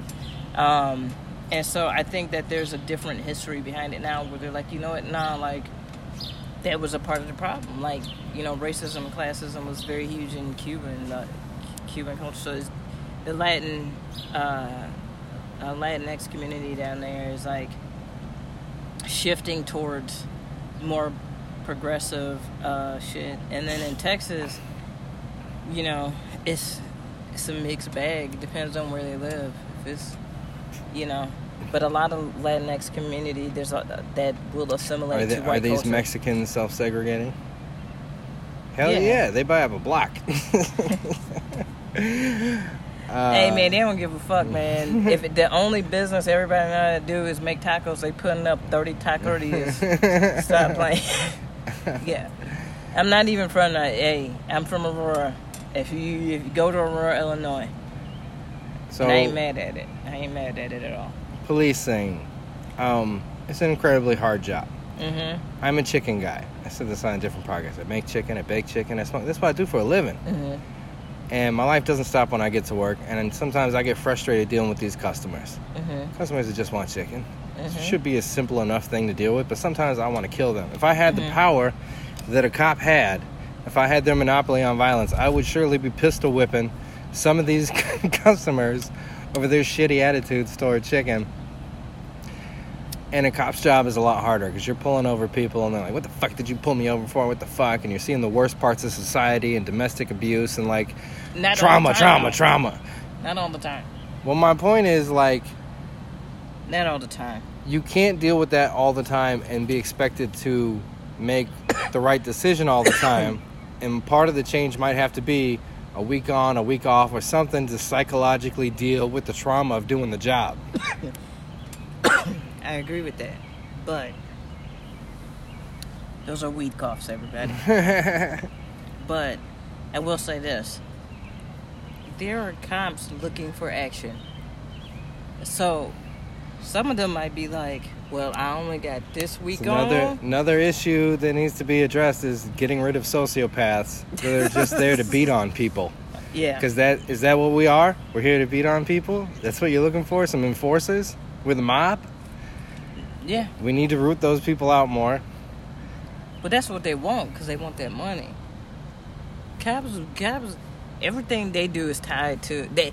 Like cops give you a ticket like they selling you a car. Like I could give you this, but for you, I'm just gonna make it. I'm gonna put you in the speeding. I'm gonna put it at five over, but you're gonna have to come to court Yeah, and show your insurance. um, it is a problem with that they need to make money and that they don't make enough money, because if Mm-hmm. your life is fucked up, if like, you know, your brother-in-law is spun out and has Wait. a drinking problem, you can't call off of work to deal with life. So you got your trauma and you bringing it to work. You can't bring that to work yeah, they you want to talk about you can't have bad apples well you need to provide a situation where when you're a bad apple and everybody gets there just going through life but I also You cannot go to work. I, I also think that's in hand, but I also think that goes with the idea of separating into different departments of what you're doing, so that there's specialization, so that people who are in that are specializing in it, and so that way, when you get uh, that specialization there and having to force people to study and train for specific situations, it'll create an environment where people want to go into that field. See, the thing is, is that it's not a police- diverse enough field Yeah, yeah, it's just policing yeah. You know, now, right now, policing is basically some cities. It's like there are some cops that do it because they want to see and make a change and be a good part of the community, and then there are some cops who tried to get into such and such work, but they couldn't get in, so they became cops. There are some that went to college and became like, but all of them. There's the fucking Vin Diesel wannabe bro, Mark Wahlberg motherfuckers. You know what I'm saying? You got aggro bro. yeah, you know i'm what I'm based saying? And it's like the red bull yeah, like, and it's like y'all got AC Slaters all across this damn. playing AC/DC as they drive Yeah. down the street You know what I'm saying? Like you got all these motherfuckers across here, and well you so expecting them to be smart, like drinking and sense. driving is a problem there should be a drinking and driving squad that's all they do is they go out and they look for drunk, drunk drivers and if you're a regular cop and you happen to see someone you call it in you follow them till the drinking and driving cop arrives Mhm. and then you leave the situation if you gotta Mhm. pull them over you gotta pull them over but you wait till the, Mhm. the drunk cop arrives domestic abuse you can pretty much it's it's an identifiable enough crime Yeah, there can be a domestic abuse department yeah, theft that's where you, you escalate it a little bit more all right Yeah. maybe these guys have guns but the other ones don't you Yeah. know and that means more jobs yeah, and more fields and more training, more education. Like I mean, dude, like it's a bureaucracy is jobs less. i know you hate it Yeah, you you want one solution for everything but let's employ people to do specialty fields because we're advanced enough as a make civilization a TV, in make the a country TV show about it. the drunk cops is going to be the most popular like they had the college one Yeah. that was all dui cops You know what I'm saying? Like, a Like, I murder was- squad that can mur- Fam, was can solve thinking murders. about like how much TV is geared towards like cop propaganda. You know what I'm saying? one of those invisible things is that we're a militaristic country. Mm-hmm. So our toys are action figures with guns, soldiers. Mhm. Um, you know, we glorify These poor kids. we glorify guns and killed. war and and country, and you get indoctrinated into that war mentality. Yeah. Which I'm not asking it to stop. I'm just saying it's there. The U.S. Blew my mind when I man, heard about it. The U.S. ain't never did shit without force. The U.S. is a bully. Fuck out of here. You know, you want us to be evil like China? We're just gonna come over and subvert you. Which I'm sure we do plenty of that. I'm sure as many ways as there are to do evil, we do that Yeah. at the exact same time. Leaders that end up slaughtering the people that you thought you were gonna save, and you gave no fucks because you got out what you wanted out of the deal. There's a multitude of different instances in United States history where that has happened. Putting up shadow and puppet governments, knowing that it's gonna collapse and be fucked up, and be like, oh well. By the time it gets fucked up, nobody's gonna remember that we did that shit anyway. Especially with the, the news moving fast today.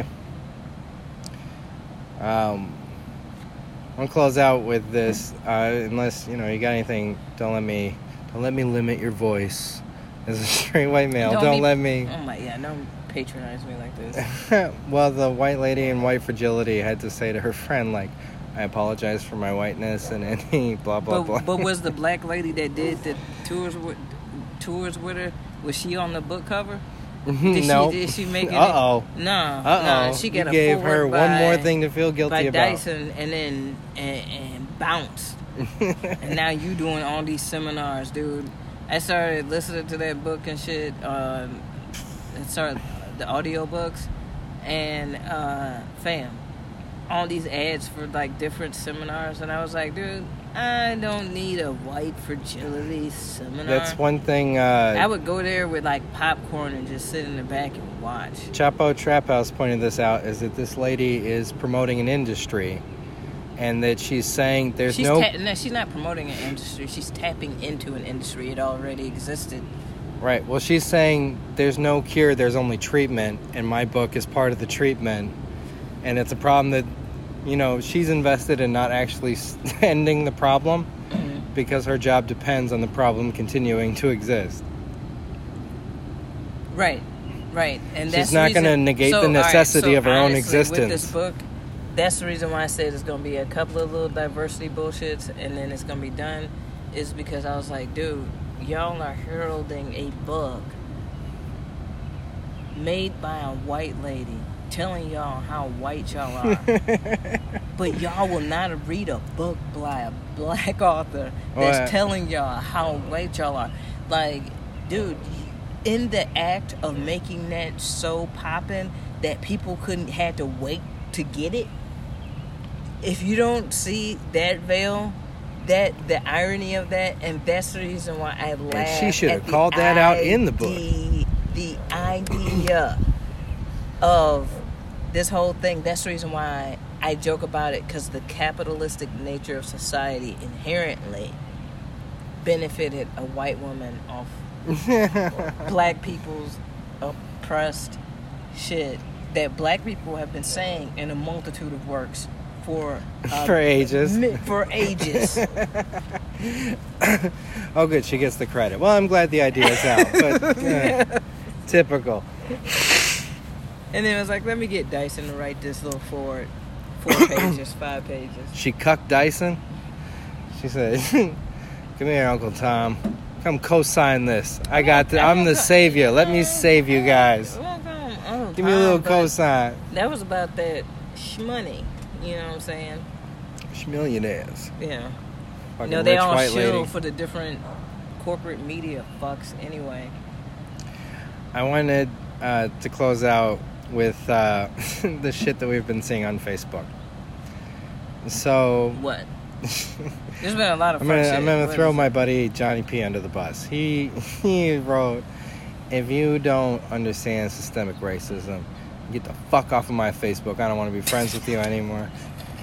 Uh, And he's like, read a book if you don't get it. And I Johnny was, P ain't never read a book. Like, Johnny, I promise you couldn't explain it to me. And if I called you right now and said, "Hey, man, what's what is this?" That he couldn't couldn't articulate it for a minute. It's like, you know,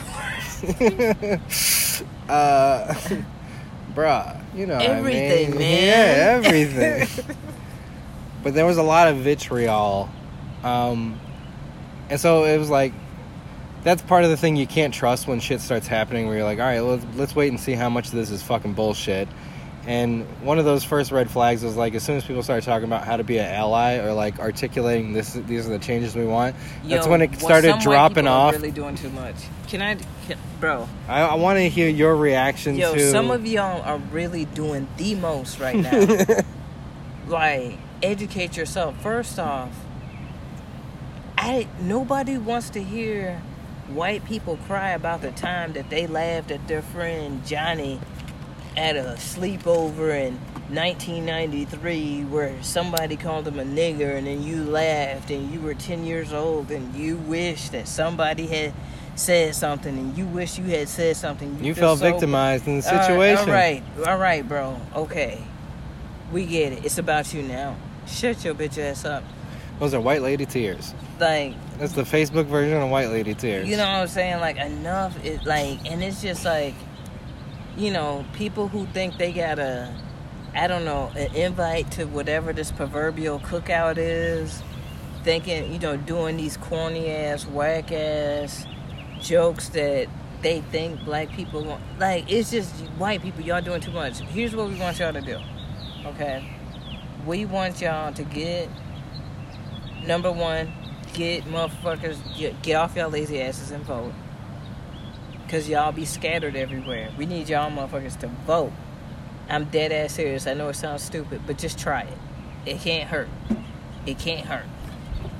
It can only help.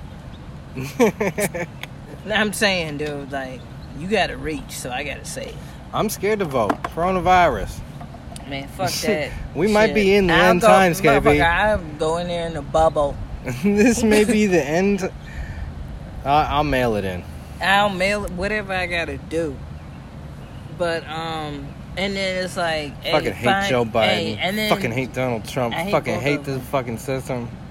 And then, but then the other thing is, is like, make sure y'all, you know, look out for the communities and support, you know, y'all. Who are you when saying? you gentrify, go to the local community spots that you are gentrifying. Don't be like, man, I wish there was da da da here. Nah, man, like, you know what I'm saying? Because a lot of y'all motherfuckers be going like, oh, this is a cool neighborhood. This is where da da da. But by the time it's that cool neighborhood, you you done slept on it.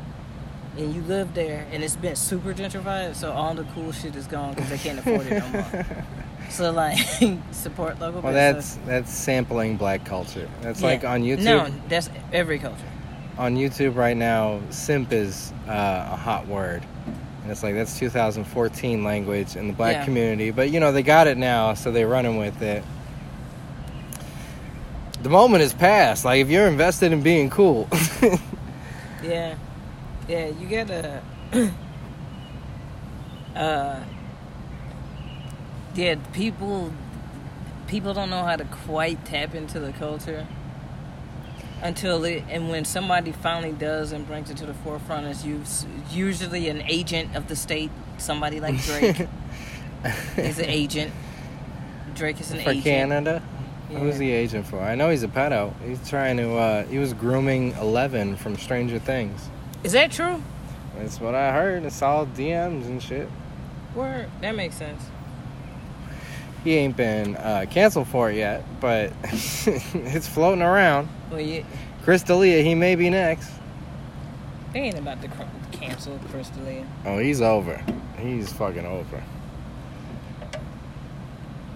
Ain't his dad in the industry though? Was he gonna come back as the Dane Cook guy? You think you could be silly after something like this? It's like you gotta talk about. If you're a comic, if you're any kind of comic, CK? he at least talked about it. Might not have been as much as you want or what did you want him to Hey, say, but he talked about wait. it. Chris, did you see Chris D'Elia's uh, statement? Yeah. He was like, I never intentionally tried, but one was 16 and one was 14. And they were. Oh wait, there was I because all the stuff I saw, I was like, oh, they were 18, they were 19. I was like, that's fucked up, but damn. A lot of them were was- between 17 and 19, which was legal in the particular areas he was at. But again, just being 30 and Mhm. targeting Mhm. 17 year olds on like Tinder apps, hmm that's some fuck shit. No, it is. But It then is. some of them also turned out to be 14 and shit. That's what I'm saying. Like he was, if it had been lower, he would have went lower. You know what I'm saying? Like he was, if the app would have allowed him to be that kind of monster, yeah. he would have been. And they say he was taking pictures of them, and hopefully this will come out in court that there's a, a group of comedians in a uh, group chat, Mm-hmm. and he sends pictures of them with memes making fun of them after he bangs all these different girls. And he's been married for a win- for a minute, so uh, uh, your girl gonna take half of that money? What's going on with that marriage right there? And he got a baby, recent baby. Did he get herpes? I'm sure he got everything. Everything? Everything. Everything. Damn. So I don't know. Closing thoughts. Uh, I believe white culture is real, and that it needs to be articulated Hey. in a new direction. Yeah, and the people in Ian's comment section, y'all bumps. I was so disappointed. I thought I was gonna see a good response. Well, so on I thought I was gonna see hockey. people don't know what you're talking about. On Facebook, I put out a question. Question to my whites: How would you describe uh, white culture? I- I think I put like or habits or something like some caveat to help people yeah. kind of rein it in because I knew immediately people were just going to go, there is no white culture. We're just, we're all individual. Mhm. We're just American. All right, well, how come there's a black culture and they're American and a Mexican culture and they're American? There's not a white culture because you're the standard for what American is, but you don't see that as a culture. Whatever you're defining as American culture, that's what your white culture It's- is. What do you call that? Wasp. Yeah. You know what I'm saying? Like they assimilated to WASP. Like all of those immig- immigrants assimilated to WASP culture in some regards. The Italians did it. The Irish did it. You know what I'm saying? Like, uh, like Italians are fighting over the Christopher Columbus statue in South Philly, fam. Well, in past a couple generations, you got to just integrate. I'm on that with being an American. It's cool they used to be Italian, but you got to get with being an American. And uh, I've lost my train of thought. but there. fam, what I'm saying is y'all are. Oh, Christopher Columbus. I'm like, he didn't even sail for Italy though. He people don't for- want to know the truth about Christopher Columbus. He was a monster. I like the stories I heard in school when I was being indoctrinated, when I was pledging allegiance to the flag for one nation under God, But I'm indivisible. just saying, like, it doesn't like. I'm like Liberty like, and justice for fam, all? Okay, okay, For all? Okay, okay. they were indoctrinated, but I know they bitch asses that were out there trying to guard the fucking Christopher Columbus statue. Watch Sopranos. I guarantee you they did. And Sopranos did an episode called Christopher. And what do they call out? Christopher Columbus. I know they bitch asses you know Italians love Sopranos. They love Sopranos. it defines them as a people. Why y'all like being thugs? How's it feel to hear that? Huh, Italians? How's it feel to be thugs? No, they know what like to call black people thugs. How's it feel to be? You just aspire to be thugs? A bunch of mobsters? Dude. A bunch of Persians? Dude, we call T-shirts after a, a Italian racial slur. Dagos. My wife beat her. Yeah. But past a couple generations, you stop claiming that and just start claiming American. And uh, I'm a white American, and uh, But why? Why do you have to lose that? You can be American and hold on to that because that's the whole purpose of America, ain't it? I feel like you gotta let things go. You should be aware of it, uh, but you want to be more present than you are informed by the past. That's kind of my basic way of going through life. Is more about adjusting to the present than uh, holding on to anything. You can let go. We need to talk about mental health, teaching people to uh, know how to have mental health, how to rein in their emotions, and not just live at the whims of their emotions. These are broader social, Well, invisible it- issues Hey, that need to be addressed. fun to, it'd be fun to live at the end of your emotions, though. Cancel Yeah, invisible it. culture. Hey, cancel, cancel culture. Can we cancel, cancel culture? It it was it's in its dying throes. No, They got a big one with. Chris D'Elia. Bro. Here's the thing, y'all trying to cancel people with money already. When they when they trash ass Don't make them go after broke people. I'll be fucked. You already fucked. Don't take my chicken job away, god damn it. Let me get millions first. Can I get enough to retire? I'll live quietly. You live quietly? No. No, I mean I'll spaz on the internet, but I don't need to have a fucking mansion. if I can just take care of the family in humble means, I'll be Everybody the wildest person you've ever Yeah. met. No, I feel you. Real talk, I feel you on that though. I do. We should talk about Chappelle. Yes, we should. um, Don Lemon uh, responded to him. bitch ass. I, I'm canceled from Twitter because of Don Lemon. I called him an Uncle Tom, and he reported me. Fucking bitch ass. I called him and Charlamagne that Why? uh, because of the way they cover Kanye, where they threw him under the bus and they just completely misunderstood his situation about like And then afterwards ran to do interviews with him. right. Charlamagne but did Charlamagne was so calculated where he held off on throwing Kanye under the bus until the interview came out, and Mhm. then he went, "I'm going on a tour because then I'm starting Yeah. an HBO show based off of But Kanye's an idiot." But then his rape allegations came out. Which and so I know he didn't report me because on a different account I've thrown his rape allegations at him a million times and he's never reported me. So it Mhm. had to have been Don Lemon's ass. Mhm. they reported me for calling him an Uncle Tom because he was misreporting on Kanye West saying that slavery was a choice. Shouldn't be you're you're an adult, a thinking human. Shouldn't be that hard to understand what I was saying, Don. Fuck Don Lemon. Okay, so Chappelle. So Don Lemon reported or responded, and they said that Dave Chappelle released a new Netflix special. He didn't. He did release this on Netflix's YouTube account, Mhm. but he released it for free to the YouTube community Mhm. or to everybody. Mhm. And it was just a 20 minute special called what was it? Eight minutes and Eight forty six. 846. Eight minutes 46 seconds about uh, George Floyd Mm-hmm. and uh, the riots and everything going on. Yeah. And one thing I really loved about it, uh, well, we gotta talk a lot about Chappelle. Yeah. Uh, those those fucking dumbass celebrities did the black and white video of like I take responsibility, Oh, that shit. which is like oh, oh Hey. oh good we got a PSA from you. I guess we can all relax and go, Go home because it's taken care of. That that parody that you put up. You mean the one that Kurt Metzger stole from me? This is now twice in two months that Kurt Metzger has stolen from me. One, you got one more time, Kurt. I'm coming for your fucking throat. I like you, but you keep stealing from me. I will slit your fucking throat, Kurt. I didn't know he G that. He took something in Lewis's I cartoon. saw yours. So yeah. Yeah, but Joe Rogan played his. Oh. That's like that white lady getting the book deal. I was like, oh yeah, because you know he's established. Let's go with his, and he doesn't talk shit about people. Let's let's go with the safe guy. Um, so that was really tone deaf, Mhm. uh, and really uh, they don't realize how much they're playing into the system Mhm. and just fucking it's just wrong. And Chappelle had the where the whereabouts to say like, now is not the time to hear from celebrities. The Mhm. streets are speaking. Yeah. This isn't about me. Yeah. And people are asking me to say that I'm gonna say something, but you, I'm here to listen because you guys are the ones that are telling me. yeah. Just he get it.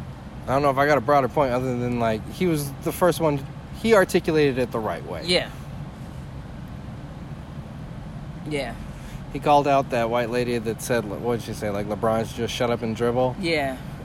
while some football player was being Laura called out. Uh, it was because you know Ian don't follow no sports, I follow nothing.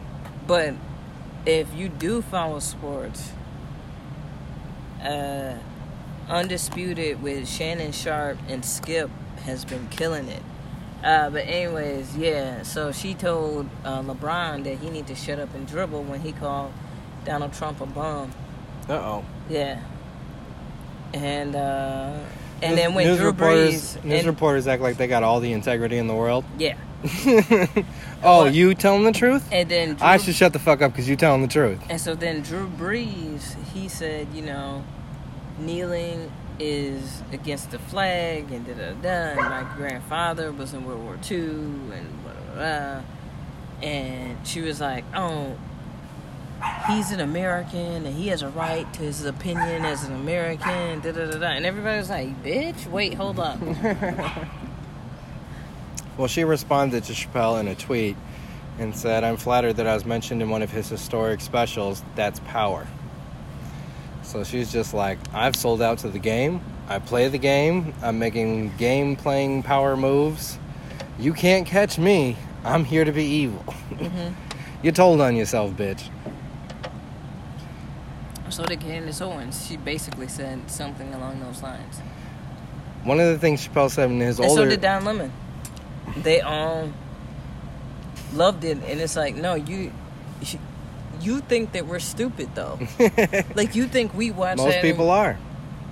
The news appeals to the lowest IQ. That's the standard of propaganda. True. Mein Kampf, chapter 5. Go learn your rules of propaganda. Say little and say it a lot. Always Yeah. appeal to their emotions. Speak to the dumbest people. Mm-hmm. Um, accuse people of things that you're guilty of. Of yep. So they accuse these people of racism, but they can't acknowledge any inherent within broadcasting. Chappelle said something really dope a couple special a couple specials ago, and this is an idea that I hope he unpacks in his next special because it's really important. projection. You gotta you a lot of projection, man. Like all of the, like the press secretary. People I- are usually guilty of the things they accuse you of.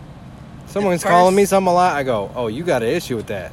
Yo, I had a conservative come at me when I made fun of the new press secretary. in my I was in my stories. I was like, "Look at this bitch, y'all." I was like, "Y'all know why she?" I was like, "Hold up," and I posted a picture of. Her. I said, "Y'all know why that this chick is in this position. Y'all know what it is." And what it was was that she's this beautiful blonde chick. She went to Harvard. She's actually really smart. The thing is, is that she is buying- Allegedly, you gotta be. yeah, allegedly. She is playing into the the whole Trump bullshit. She just shuffle papers and deflects. Choosing Shuffle- papers. Shuffling papers and projects. The first thing out of her mouth at her first press conference was, "I will not lie to you." And I was like, "You about to lie like a motherfucker." Which I'll tell you the thing about trolling is like if people call me out, I never answer a question. I respond with an accusation or a joke or I change the subject, but you'll never get an honest word out of me if I'm trolling you. And that's exactly what politicians do. Yeah. What's wrong when I do it? to fuck up the flow of society, to be disruptive and like screw things up a bit. But these people that are playing the game, the ones that are manipulating you. Chappelle, I want to talk about this last point. Sorry, sorry, sorry. Yeah. Let's get back to the man. in like two, a couple specials ago when he was at the comedy store, he Mhm. was talking about like when they special. when they ended the apartheid. Mhm. They and he, he was saying this about the Me Too movement. He's like, you didn't put the people on trial, you put the system on trial Mhm. because the system is what's fucked up. The policing system is what's fucked up. And Mhm. yeah, cops need to be held to account, but right now it's not fuck all cops because they're systemic means system and they're Yeah. part of the system Right. they're a victim of the things that are wrong as much as everybody else is. They're being Mhm. forced to, to shoot these people. So we need to put the system of policing on trial, and that's a a conversation that needs to get like disseminated and spread around. The the concept of like, all right, let's divorce all the people from the issue and let's address why would they even want to like why would they even do that? Are there factors in the way we make them do the job that would cause them to do that? I knew what the police force was when school shootings and shit were happening. And the reason why I say that is because every time that shit happened, we just got more and more used to it. And whenever there would be people who would come out as the voices of people talking about, hey man, we need to do something about the way people purchase guns. Like, we need to do gun reform. If you worried about your health, your safety, all this, that, and the other as a cop, I feel like they should have been the first ones I up there. Like, you know what? Yeah, dealing with this shit. Yeah, we do need to do something about this because this is what's happening. a meme I saw going But around. Hold on, real quick. A meme I saw going around was, "Police kill less people a year than the f- common flu." Riots kill less people a year than the common flu.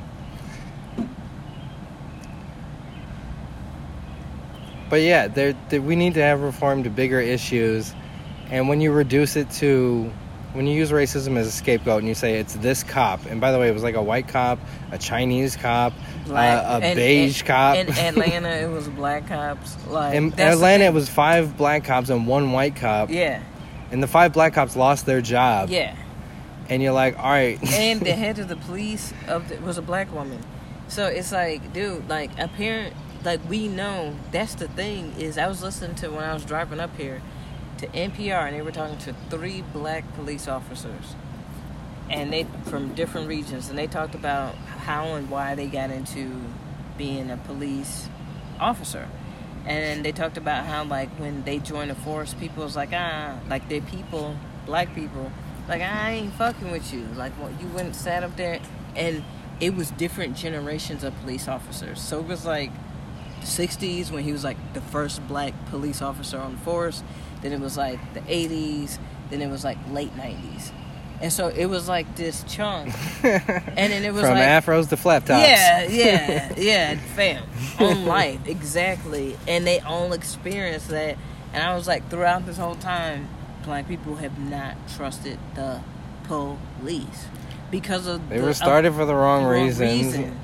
So we ain't never. So that's the reason why I say the revolutionaries and all that, the rebels, whatever you want to call them, they all were saying the same shit, and they're like, no, we're saying it for everybody because.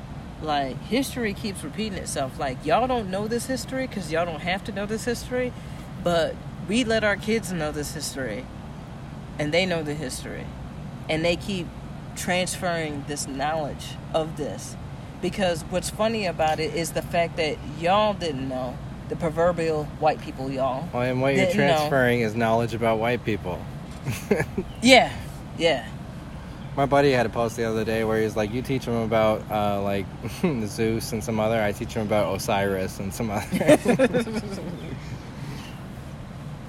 so yeah it's, it's just like you're it's a transferal of knowledge and shit so it's like but this is a whole- pretty common conversation uh, on our level. We've both had this conversation with a million different people, but it somehow doesn't bleed into the mainstream conversation. This more practical, more honest conversation. Well, well cards on the is- table. mainstream is corporate you know what i'm saying and once you go corporate you gotta sanitize the That's why you got to burn. CNN down. man you gotta burn it all down If you guys want a change, if you want real change, media, policing, hit hit these bigger, broader issues.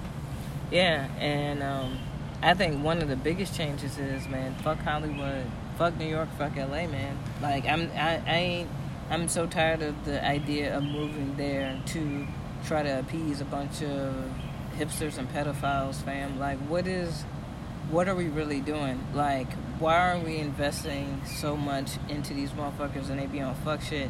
And if we could be having local motherfuckers that do that type of shit, but they don't even have the means. But like, if we transferred the money to the means to that and had local, Oh, you redistributing wealth? Yeah, Well, the technology is is what uh, levels the playing field. yeah, Just like pro- podcasting now, you can basically have your own radio show. YouTube, you can have your own TV show with all the apps and shit. I have my own fucking animated series. I have two animated series. I do it on my phone.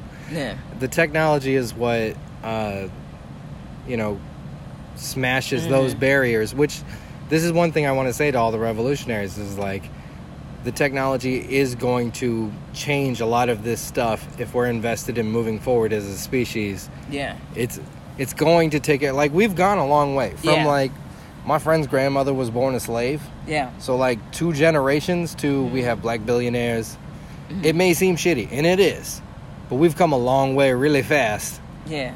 Uh, so don't get discouraged. don't Because- feel like because no because and that's the thing that Ian like that's the thing about it is like you're telling us that we're like what is it 12 to 14 percent of the population but our effect is global yeah.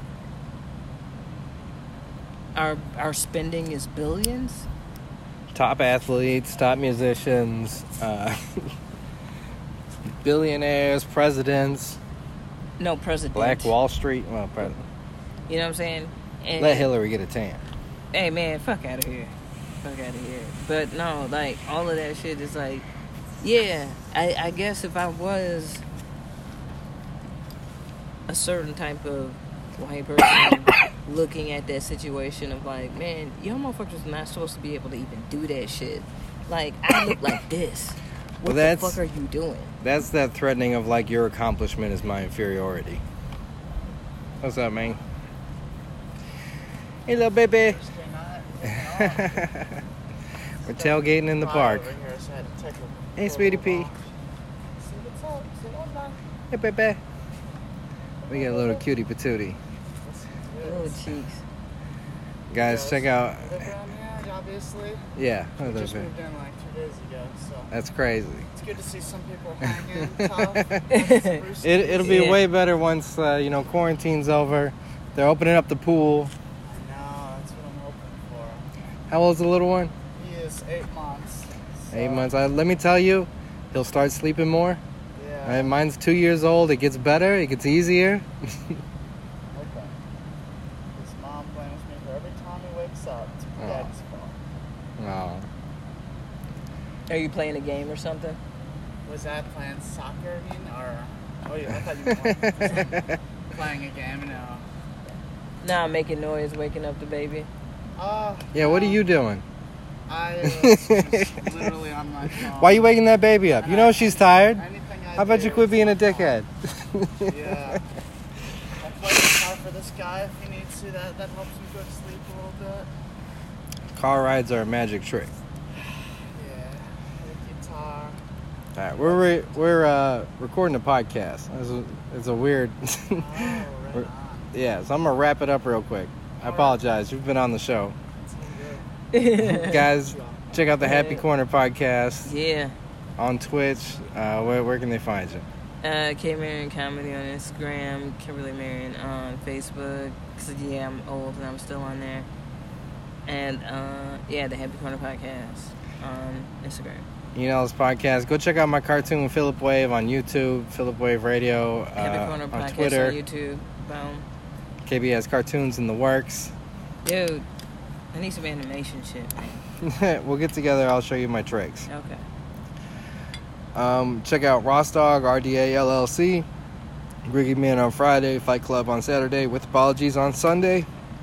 We might actually be back with stand up comedy next week. If not, I'll do a regular podcast. Deuces.